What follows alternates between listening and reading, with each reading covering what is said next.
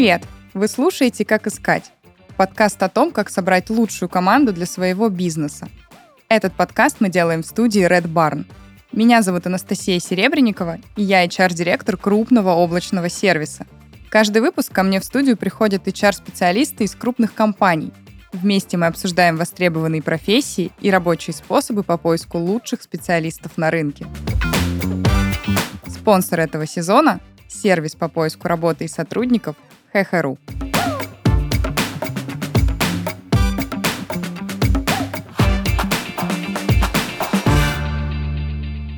Сегодня у нас в гостях Расина Пустовит, руководитель отдела подбора и адаптации ХХРУ. Расина, привет! Привет, Настя!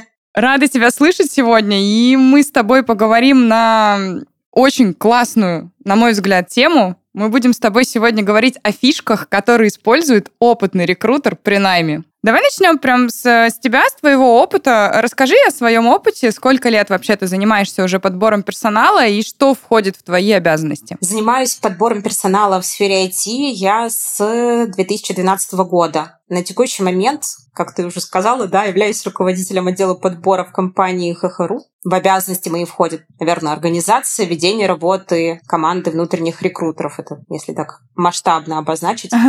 Большая команда у тебя? У меня семь рекрутеров. Я тогда представляла, ну, HeadHunter такая большая компания, я думала, что прям у вас там вообще очень-очень много, э, ну, большой штат рекрутмента. У нас э, очень, э, как бы, такой избирательный наем. Мы бережно подходим к того, кого именно будем привлекать к себе.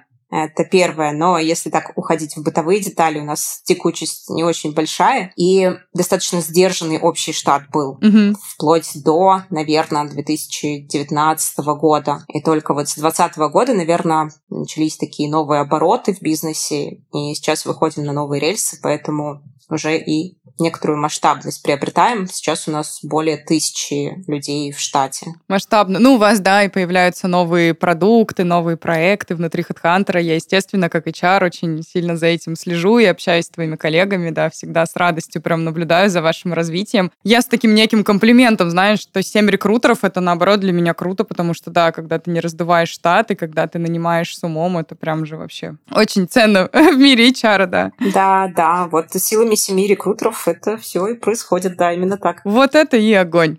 а как сейчас выглядит, э, ну, вообще на сегодняшний день рынок труда с точки зрения работодателя и с точки зрения соискателя? Конечно, накапливается такое ощущение, что обе стороны, пожалуй, находятся в ситуации нестандартно высокой зоны неопределенности. Mm-hmm. Да, работодатели стараются сохранить свои планы по стратегии, оптимизировать ресурсы, а соискатели же да, стараются продать себя как можно дороже. Ну, мне кажется, по-человечески отдают предпочтение тому, что сулит некоторую стабильность. Ну, ты имеешь в виду, что все-таки соискателю важна сейчас не только зарплата, и, но и стабильность компании, да, и все больше стали изучать что-то про компанию, выбирать э, известные стабильные продукты на рынке. Ты про это? Я думаю, да. Сейчас, э, если человек рассуждает с экономической точки зрения, да, как бы он видел свои доходы в ближайший год, но при этом а, еще учитывает другие ну, как раз социальные факторы, версии развития событий масштабной точки зрения, то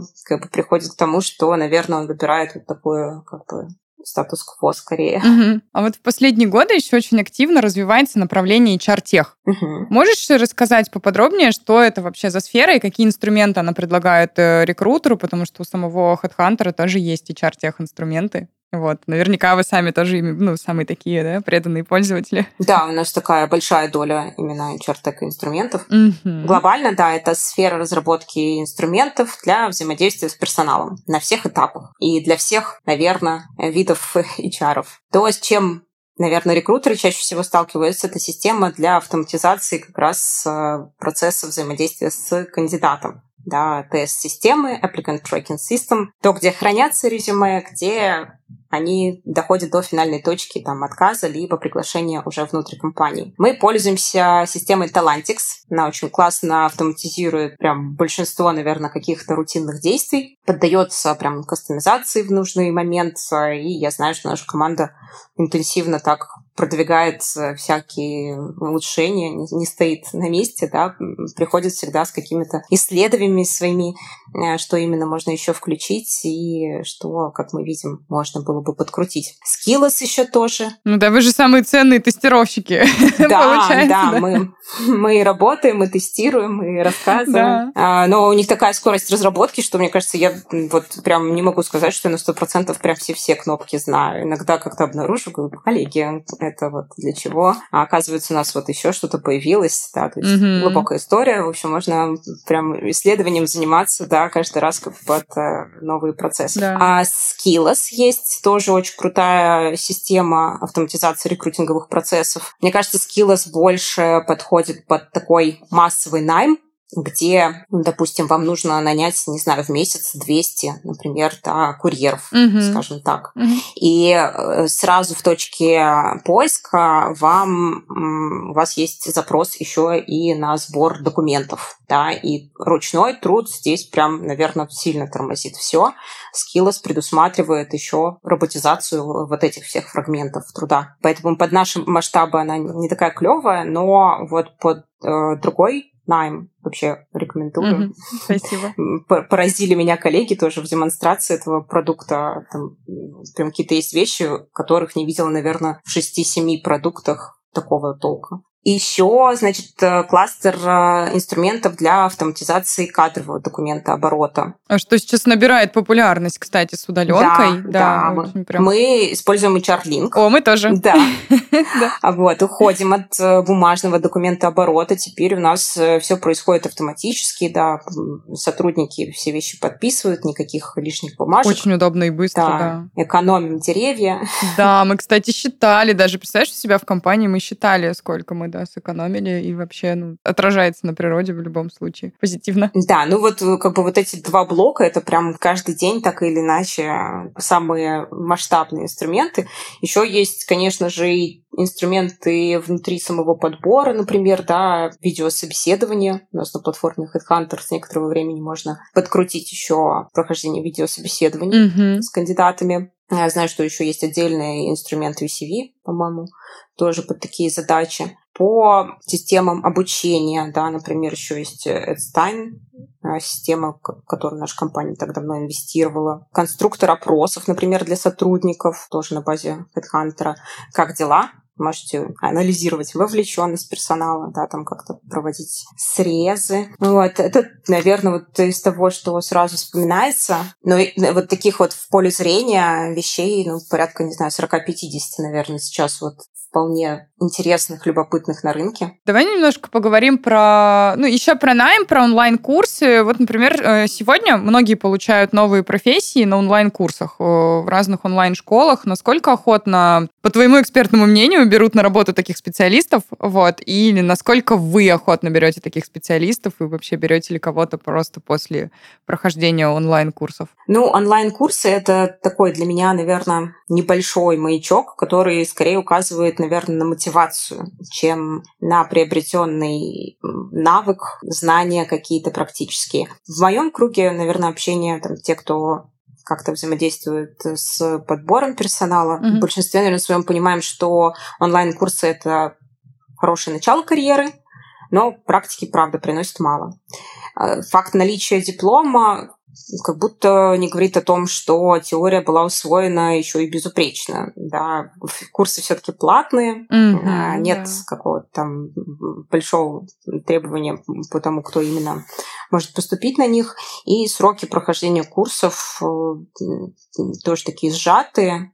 Информация кажется, что быстро усваивается, но быстро может быть и забывается. Поэтому э, часть, не знаю, работодателей, нанимающих менеджеров, э, еще бывает, что обращают внимание на диплом о высшем образовании. И то, наверное, вот в нашу эпоху чаще смотрят на то, что успел человек наработать после получения диплома. Угу. Курсы, они, конечно, дают преимущество перед теми, у кого только лишь э, пожелания о переходе в другую профессию обозначено, и совсем ничего на эту тему. То есть, э, если мы идем искать, правда, стажеров или прям начинающих специалистов, вполне будет хорошо смотреться, выгодно портфолио каких-то учебных проектов, что человек там расписал по полученным знаниям. А хорошо, поняла. Сейчас существенную часть рынка труда э, составляют зумеры. Можешь выделить какие-то особенности этого поколения и как вообще рекрутерам с ними работать, как привлекать таких ребят в компанию? Это рассуждение про поколение. Да, давай немножко порассуждаем. Сопряжено с какими-то, мне кажется, стереотипами все же. Не знаю, у нас вот в команде, например, рекрутеров у меня разброс возраста от 21 до 33. А если вот так задуматься со стороны, ну, каждый сотрудник — это вот э, уникальная личность для меня. Это набор фактов каких-то где-то биографических, где-то профессиональных, где-то прям свой темперамент виден, да. То, что какое поколение, ну вот сколько кому лет, я не так прям часто вспоминаю. В массе свои соискатели, ну, конечно, помоложе там ребята, да, которые так э, ближе к технологиям, быстро поглощают информацию, там, знают уже прям через три секунды про тренды, про новости. У них э, иные, наверное, амбиции, какая-то, может быть, э, есть такая, ну, не знаю, по мне так это так хороший такой порыв э, к чему-то выше, дальше. Конечно, в силу, может быть, где-то, там, не знаю, максимализма еще какого-то, они могут там не видеть рамок. Но это тоже хорошо, это тоже можно использовать во благо, если да. человек с такой, как бы, вот хорошей основой, если там видно такое устойчивое воспитание, ориентир на правильные ценности. Не знаю, трудно мне, мне ответить, как бы я вот прям на возраст не могу сказать, что так часто ориентируюсь эволюция прям делает свое дело. Если как бы новое поколение нам что-то приносит, надо прям присмотреться. Всегда надо в команду брать кого-то и постарше, и помладше, чтобы баланс сил был. Ну, знаешь, еще мотивация. На самом деле, вот э, все молоденькие прям ребята, которых мы когда-либо нанимали, вообще в любой компании, в которой бы я не работала, у них нет вот этой мотивации, я хочу осесть, купить квартиру, там, взять ипотеку, вот это все. Ну, знаешь, как это было. Ну, ценности просто другие, ценности да. поменялись у людей. Да, и, соответственно, мотивация тоже другая. То есть ты уже по-другому мотивируешь. Ты вот не, не притянешь тем, что мы крупная компания, ты с нами сможешь взять беспроцентную какую-нибудь рассрочку на квартиру и все такое. У них мотивация, да, работать в крутых компаниях, в правильных, у которых миссия, да, и ценности, хорошая компания. Это вот я сейчас рассказываю, то есть чем я лично столкнулась, уже не на одном месте работы. У них совсем другая мотивация и совсем другие, да, ценности, по которым они выбирают работодателя в первую очередь. Они скорее даже в меньшей степени на стабильность посмотрят, вот, чем на то, какой продукт, что я смогу здесь сделать. Кейсы, кейсы, кейсы, с какими кейсами я уйду потом, куда я буду, что с этим делать, да. Вот они такие прям активно думают, развиваются. Молодцы. Угу. Это вот, да, я чуть-чуть я своим опытом с тобой поделилась сейчас, ну и с нашими слушателями тоже. Не знаю, согласишься, нет, э, по своим наблюдениям. Да-да, я говорю, что в целом, наверное, больше перекликается с тем, что вот я обозначила, как я вижу. Вполне себе, да. Чувствуется новое поколение, но все же я как бы не, не могу отойти от индивидуальности. То есть все прям так приземляется на конкретного человека. Да, безусловно. Но может быть все-таки э, а, как привлекать таких ребят в компанию? Вот то, что там я сейчас, да, проговорила. Mm-hmm. Им важно, какой продукт. Может быть, просто ты можешь меня дополнить и видишь еще какие-то факторы, как рекрутеру привлекать таких ребят в компанию. Mm-hmm.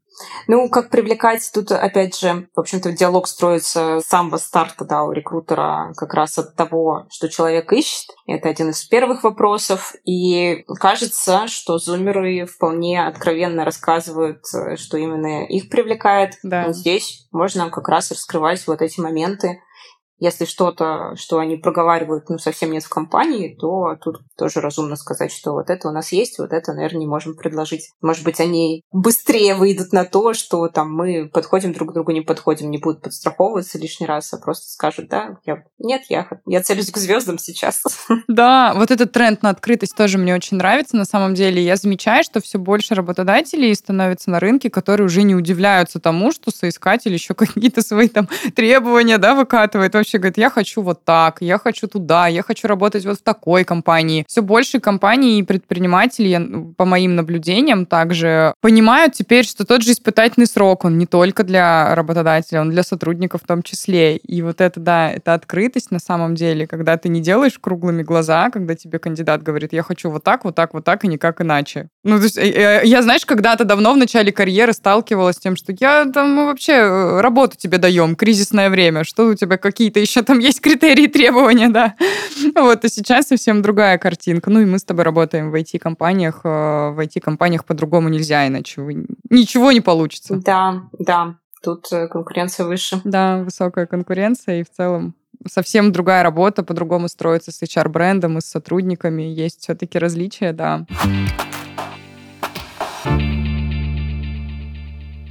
Главный вопрос, который интересует работодателей сегодня – как обратить внимание кандидатов на свою вакансию?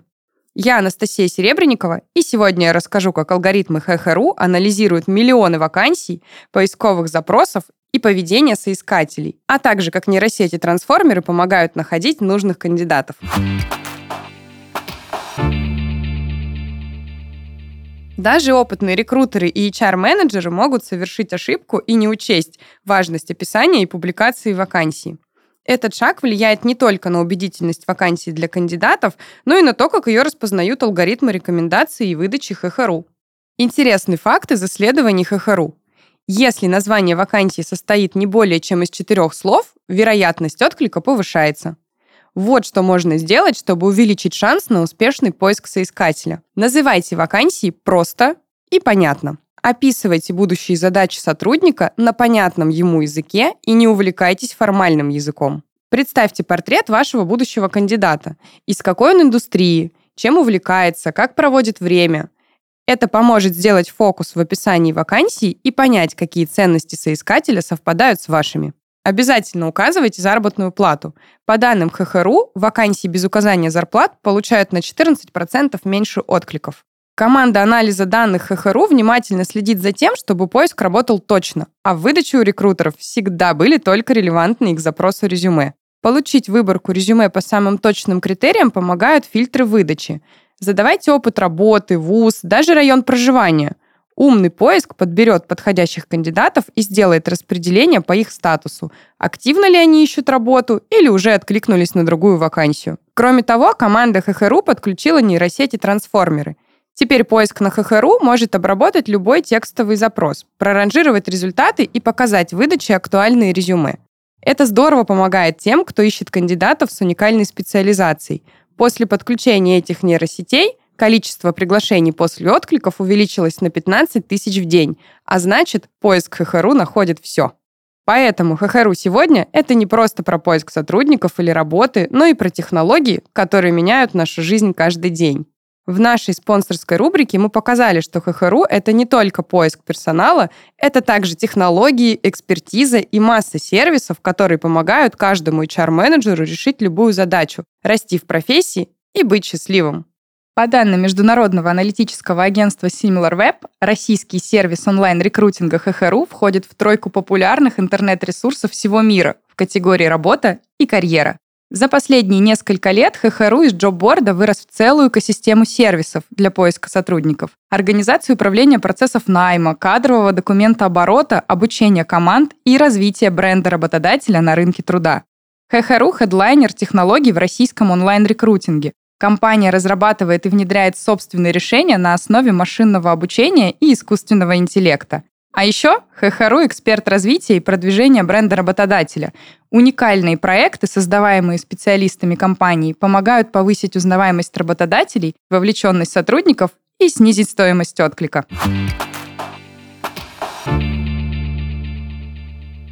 А с какими самыми распространенными проблемами сталкиваются специалисты по найму и как их можно решить? Что вспоминается? Проблем, конечно, Хватает, широкий да? ассортимент, да. Но вспоминается, наверное, чаще всего какие-то вещи, которые относятся ну, вот где-то к факту происходящего на рынке, а где-то к коммуникации с заказчиком. Ну, то есть вот э, первая категория, соответственно, дефицит рынка. Если у нас в целом такой вполне себе понятный заказ.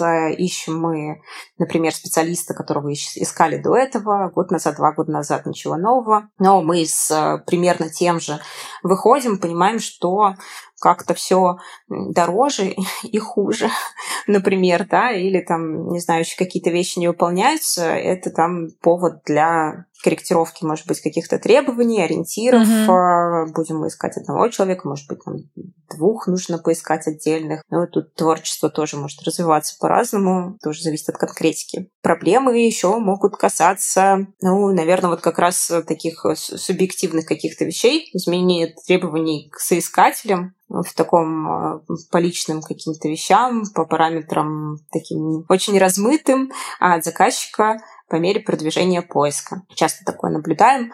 А, там, на старте мы обсуждали одно, там снимали требования, а, как-то формулировали, что именно какие приоритеты.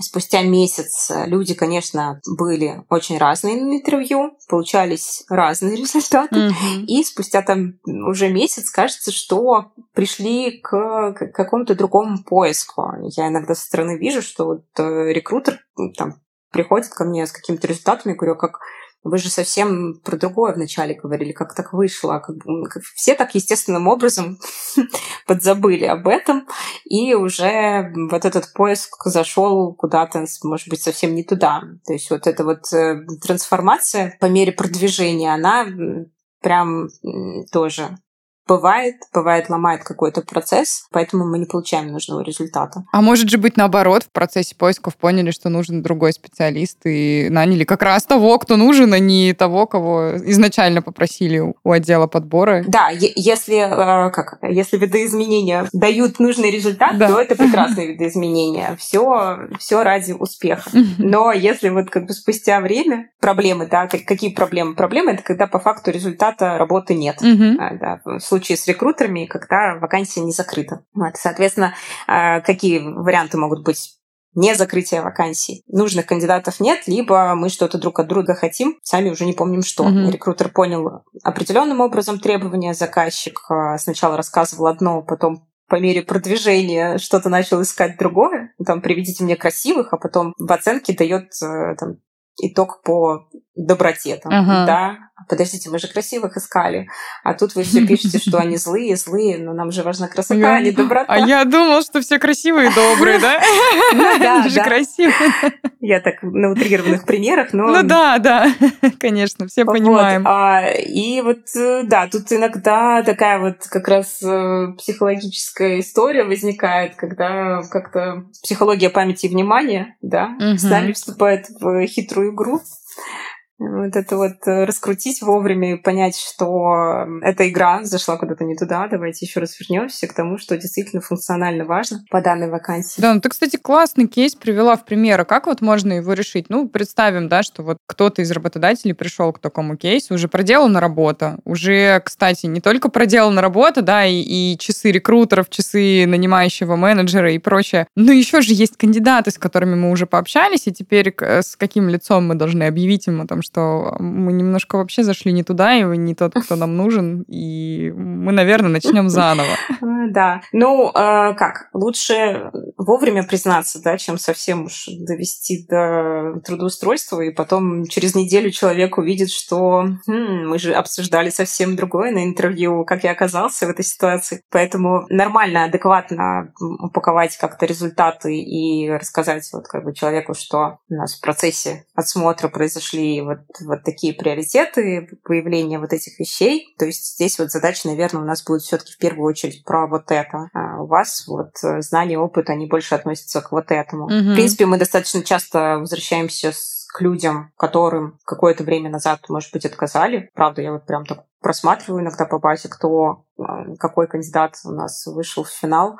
А бывает, что в истории у нас человек что-то не проходил ранее, не совсем его опыт был идеальным совпадением, а спустя время мы к нему вполне вернулись э, и для другого заказчика он подошел. Вполне себе тоже сейчас частый кейс. Я тоже вот помню по, по опыту, что раньше не так работали, да, с базой кандидат. Ну, раньше и АТС, там, систем, когда не было, это было сложнее, конечно, всех наших АТС, CRM. Э, То сейчас, да, э, мы тоже все чаще и чаще возвращаемся, и все больше у меня рекрутеры поддерживают коммуникацию с э, какими-то ключевыми кандидатами, с которыми когда-то не получилось, но, но бывает такое, что получается действительно, да, потом позже. А ты сама тоже ведешь какие-то вакансии или у тебя роль вот именно руководителя и управление командой рекрутеров, и команда рекрутеров уже нанимает? У меня больше команда рекрутеров все-таки ведет. Я строго всегда веду э, поиск по вакансии одной рекрутер.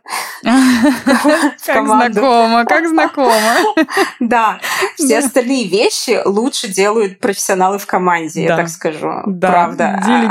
Они там быстрее просто обрастают всеми этими мелочами. Я один раз попробовала там пройти по какому-то циклу, ну вот такому стандартному, потом я где-то кнопку не нашла, пока, в общем, я говорю, позовите специалиста, он сделает быстро, круто. Ну, я, кстати, периодически погружаюсь в процесс полностью. Э, могу, например, там на несколько дней или на неделю взять себе какую-то вакансию, чтобы понять, э, какой путь они вообще проходят. И часто после, после этого мы собираем собрание, я говорю, а я свежим взглядом. Ну, то есть человек, который не, ежедневно не варится в рекрутинговых процессах, а только управляет всем этим, я говорю, «А я увидела вот это, вот это, вот это, еще можно сделать удобно вот так, вот так, вот так. Ну, типа, да, давайте менять. Они говорят, слушай, да, а мы закрутились, мы даже уже этого не замечали. Мы просто делали это на автомате, а это ж можно вообще автоматизировать и меньше времени тратить. А какие-то, например, не знаю, шаги вообще можно уже срезать, убрать, и без них ничего не рухнет. Ну, то есть тоже иногда такая полезная история, да, угу. погрузить. Но это, это я не называю прям полноценным ведением. Конечно, Такое включение, да. конечно, у меня есть. То есть если я там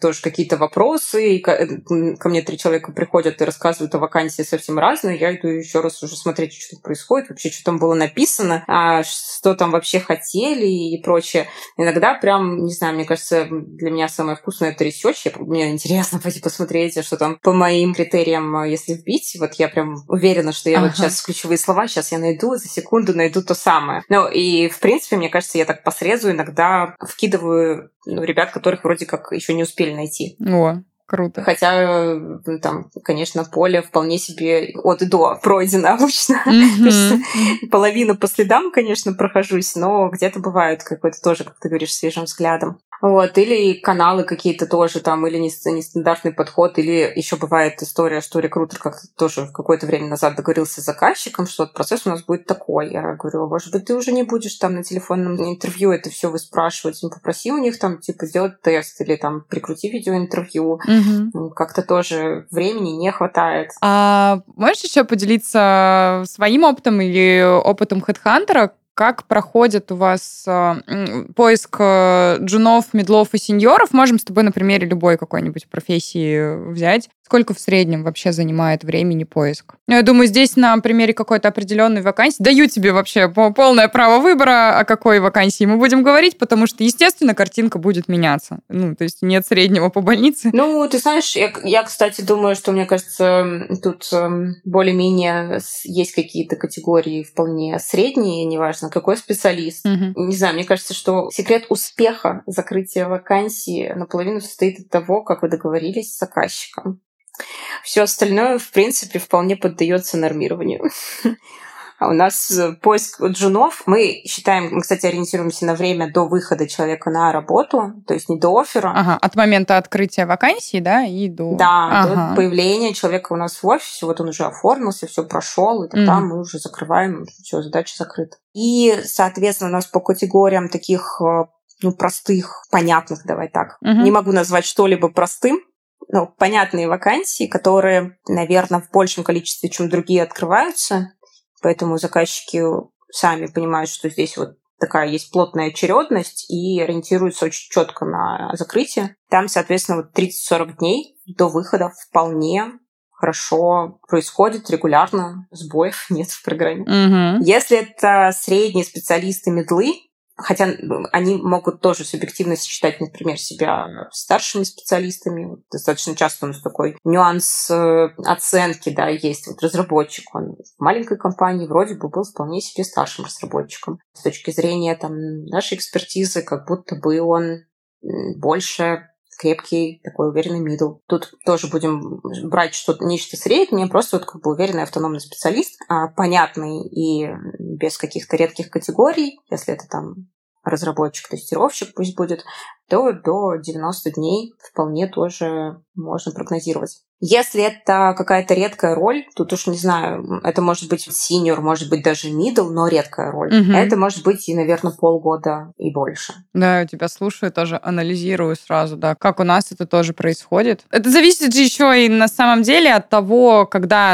открывается вакансия, потому что если кто-то приходит из крупных компаний, да, в конце года они чаще говорят, ну, я дождусь годовых бонусов. Увидимся с вами в новом году.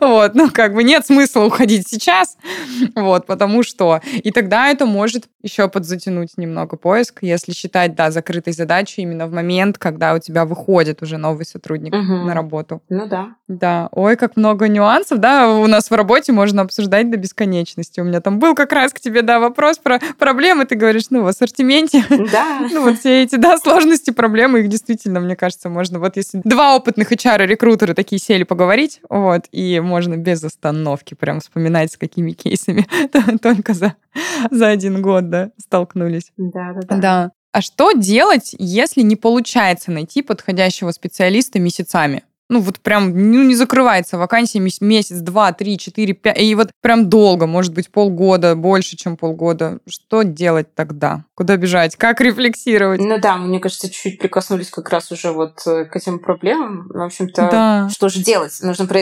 Я рекомендую точно проверить, не потерялся ли у вас фокус поиска у заказчика и или рекрутера. Может, у обоих, может, у кого-то из них.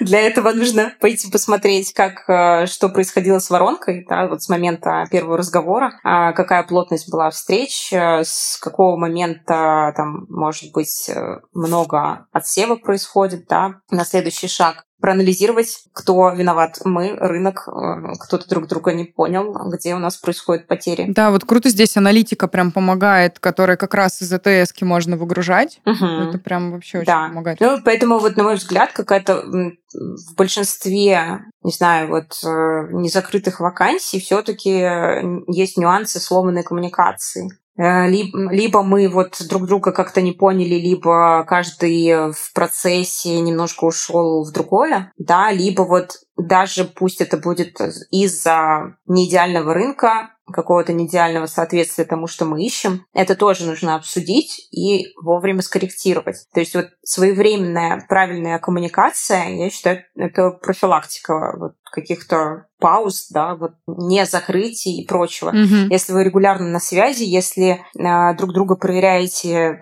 там, нам нравится вот эта скорость, э, у нас хороший поток, то есть вот эти вот интервью, которые происходят, они, ну, на них правда нужно было тратить время. Мы, вот, например, прошло интервью, если заказчик понимает, что это совсем вообще какой-то человек был не тот. Но ты же видел резюме, ты сказал, что приглашай, почему ты показ... тебе показалось, что надо приглашать? Если что-то указывало на то, что там это будет тщетная встреча, то давай вот обратим внимание, да, не будем, например, дальше в такой эксперимент идти. Ну, вот как-то так. Знаешь, ты сейчас рассказывала, и я прям вспомнила кейс однажды у меня был. Мы долго в одной из компаний не могли найти аккаунт-менеджера. Вот, и у меня рекрутер ищет-ищет. В общем, не особо подсвечивает мне боль. А у меня там был такой масштабный проект, что я не особо имела возможности прям постоянно погружаться. Потом я понимаю, что ну что-то происходит. Вот уже надо найти прям время и, и погрузиться. Я смотрю и начинаю да, проводить вот эту аналитику по АТС-системе и понимаю, что самая основная причина отказа, что в целом-то ребята хорошие, да, а самая основная причина отказа это заказчик пишет, ну не проактивен человек. Я прошу вас, проактивного мне найдите, ну не проактивные эти люди. Некрасивые, добрые. Вот. вот. А понимаешь? Я такая, ладно, я встаю, значит, иду из своего кабинета в его кабинет. Я говорю, слушай, а можешь мне рассказать, кто такой проактивный сотрудник. Ну, какой он проактивный сотрудник? Да, да, да. Он мне говорит, ну ты видишь, у нас все такие активные ребята, мы вместе ходим на обеды, вместе куда-то ездим. Я говорю, да это же вообще не то. Да, ну, да, это да, вот реально вот про классика. красоту и ум, да, это же ну, это совсем другое. Я говорю, ну, про активность это другое. Я говорю, «А ты пишешь, что человек не проактивный. Я говорю, по факту ты не понимаешь, что такое проактивность, ты не знаешь определения слова, ты не проверял это в кандидатах. Представь, сколько мы а, вообще отмели ребят при поиске, и окей, но мы же не ищем вам дополнительного друга в отдел. Мы вот прям сели, это было несколько итераций, несколько встреч, несколько дней, мы прям садились, проговаривали, проговаривали. И в итоге, представляешь, вот после э, того, как я прям взяла все под контроль, мы за неделю закрыли вакансию, до этого мы не могли закрыть да. ее полгода. Ну, то есть, да, силами моего рекрутера, но тем не менее, полгода и неделя. Короче, я, это вот самая, на самом деле, интересная, такая сложная часть работы рекрутера. Понять, какой вот субъективный мир вот этой оценки, представлений, каких-то да. фантазий да, у заказчика. И э, позадавать столько вопросов, сколько требуется на первом этапе, там чуть-чуть дольше прошло времени, да, там узнать, что именно человек э, имеет в виду. Как я говорю, мы не осуждаем, выяснять все, что человеку нравится, не нравится, там, не знаю, если да. цвет волос какой-то или еще что-то указывает. А заказчик будет потом напрямую работать с вот этим нашим сотрудником. Конечно. Им друг с да. другом нужно находить общий язык. Поэтому важно вот прям понять, как глазами заказчика, вот как ему э, вот эти люди, которые приходят. И если э, рекрутер неправильно вот считал вот это, то дальше, конечно, мы будем просто время тратить. Это как mm-hmm. вот какая-то была то ли притча, то ли история Э, из книги про сирень. Не знаешь про сирень? Нет, История. расскажи, пожалуйста. Там, кажется, покупатель, по-моему, приходит к продавцу в магазин и говорит, вот мне нужна, нужна рубашка цвета сирени. Он говорит, да, хорошо, ни слова больше, сейчас у нас тысячи оттенков, принес ему, значит, лиловую. Говорит, нет, ну как вы не понимаете, цвет сирени, прям сирени. Приносит ему более насыщенную фиолетовую. Ну, говорит, ну нет, ну сирень. В итоге он ему предложил прям 10-20 оттенков э, от блекло-лиловых до темно-фиолетовых. Uh-huh. Говорит, ну у вас эта рубашка есть на витрине. И они подбежали, и оказалось, что это белая рубашка. Да, вот. я как раз хотела сказать, сирень же белый бывает еще, да? Вот, важно не забывать э, все эти версии того, как бывает, да, будучи вот э, исполнителем. Конечно, и вот как раз благодаря таким подходам, как у вас, у компании нет э, текучки среди сотрудников. Мы целимся, да, в то, чтобы это было надежно. Да. Взять человека с да, прицелом на долгое-долгое сотрудничество. Еще, кстати, да, вот мы с тобой как раз сегодня про поколение, когда говорили, и сейчас вспомнилась мне э, еще такая отличительная черта. Раньше, ну, я сама в HR с 2011 года и всегда работала только в HR, росла с подбора, то есть я очень-очень много лет занималась только подбором, и вот я, ну, как-то не особо мне помнится, чтобы люди прям заморачивались, читали кучу отзывов, что-то там изучали. Вот э, как раз это те ребята, которые промониторят э, соцсети, хаб Хабр, VC, они посмотрят, э, они найдут странички сотрудников компании, кто как выглядит, да, почитают какие-то статьи, кто пишет какие-то интервью. То есть к нам реально настолько подготовленные ребята приходят, они говорят, мы почитали все э, отзывы, мы почитали ваше интервью, мы почитали интервью собственников, а еще мы посмотрели ваш Инстаграм, мы знаем, как выглядит офис, мы такие, о, классно. Ну, то есть прям вообще настолько, да, все подготовленные, и потом действительно, э, зачем, да, создавать такие истории, если потом, не дай бог, появятся какие-то отзывы о работодателе нелестные. В общем, мы тоже очень прям работаем с этим. И они, соответственно, да, оценивают вот этот уровень текучки и прочее. Они говорят, ну, наверняка нет, как бы, если про вас только хороших и честных отзывов, наверняка здесь нет какой-то бешеной текучки. Да, я доверяю, я иду. Вот, обратная история, конечно, такой скользкая дорожка. Расина, у меня такой еще есть очень интересный вопрос к тебе. А, как понять на этапе интервью, что вот прям это тот самый идеальный сотрудник. Можешь, кстати, например, рекрутеров рассказать. Ты же как раз нанимаешь себе рекрутеров. Угу. Что такого должно произойти, чтобы ты такая, вот, все, бахнули стрелы, да? Тут, да, немножко минутка рефлексии для каждого заказчика должна быть, чтобы он тоже сориентировался на, на, на какие-то свои вот там, приоритеты. Mm-hmm. А, приоритетов э, должно быть ну, какое-то адекватное количество, лучше 2-3, на которые как раз будет вот опираться при интервью. И чтобы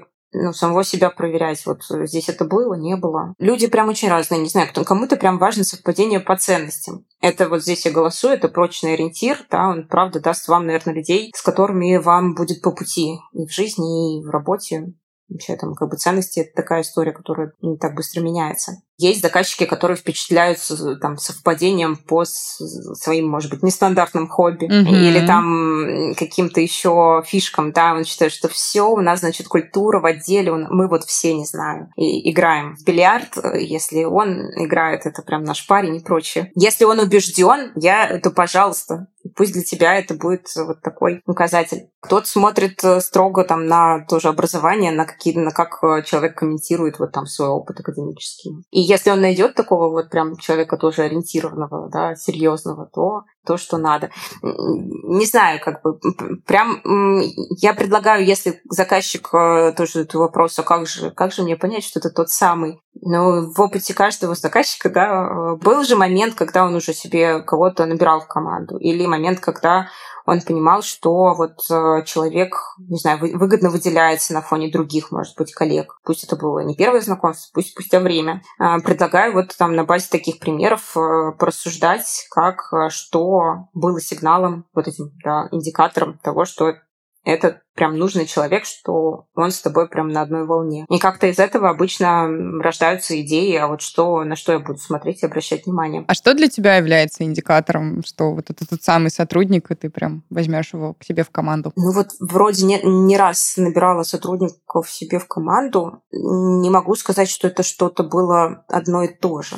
Наверное, если вот так попытаться все-таки объединить под эм, под один критерий. Наверное, какая-то увлеченность с тем, что ты делаешь. Это, конечно, тоже такая банальная, размытая история, mm-hmm. но ну, трудно э, изобразить э, какой-то искренний интерес, если ты чем-то не занимался, не планируешь заниматься, сомневаешься в этом, наверное. И мне кажется, что какие-то знания, опыт, э, даже навыки, а, их можно приобрести, если есть вот заинтересованность. Мне это прям надо, я прям хочу, я считаю, что это круто. Я считаю, что вот там, не знаю, быть рекрутером, это вот прям как бы у меня... Вот один из рекрутеров сказал, что у меня все друзья знают, чем я занимаюсь, все вакансии мои знают, всем листовки уже раздавала. Я, кстати, вот тоже из таких сотрудников, мне кажется, если я где-то работаю, все знают, где я работаю, чем я занимаюсь амбассадор. Да-да-да. Вот, наверное, вот это неравнодушие какое-то такое. Угу. Мы с тобой сегодня очень много обсудили и успели и про поколение поговорить, и про боли, да, и какие-то сложности, и про эффективные инструменты, и вообще про работу рекрутеров и работу с заказчиками. А сейчас у меня к тебе еще один прям очень интересный вопрос. Напоследок я его приберегла. Готовься. Так. Как стать компанией, в которой будут стремиться попасть самые крутые профессионалы? Вы уже такие? Вот, поделись секретом. Как стать? Мне кажется, очень круто, когда внутри компании есть уникальная профессиональная экспертиза, и за этим люди идут и готовы как бы ради этого присоединяться. Настоящие профессионалы вот тянутся к тем, кто выше. То есть всегда нужно вот искать более сильную команду, да, где среда, где планка высокая. И здесь ты автоматически будешь просто регулярно да, все свои навыки прокачивать. Ну и культура такого гуманного отношения к человеческому труду, она тоже важна, особенно вот как бы с учетом всех трендов, э, с учетом такой популяризации, да, бережного отношения к себе и да и в целом нашей общей ситуации. Да. Здесь, э, ну, все, все друг друга напоминают, компании, да, работодатели, как бы, пожалуйста, берегите людей. Конечно. Да, ну и люди идут на людей. Тут я думаю, что ты тоже со мной согласишься. Вот если хотите привлекать самых крутых специалистов, для начала станьте ими сами. Да, да. Поэтому, да, вот сейчас эпоха развития HR-бренда и прочее. Я все чаще слышу от предпринимателей вот это мнение, что я понял, что если я не буду развивать свой личный бренд, ну, как бы будет очень тяжело, потому что люди идут на людей. Да. Сегодня своим опытом и фишками опытных рекрутеров с нами поделилась Расина Пустовит, руководитель отдела подбора и адаптации ХХРУ. Расина, спасибо тебе большое за то, что сегодня была с нами и поделилась своим опытом. Да, спасибо тебе, Настя. Было очень приятно. С вами была Анастасия Серебренникова и подкаст «Как искать» аудиогид по поиску лучших специалистов в своем деле.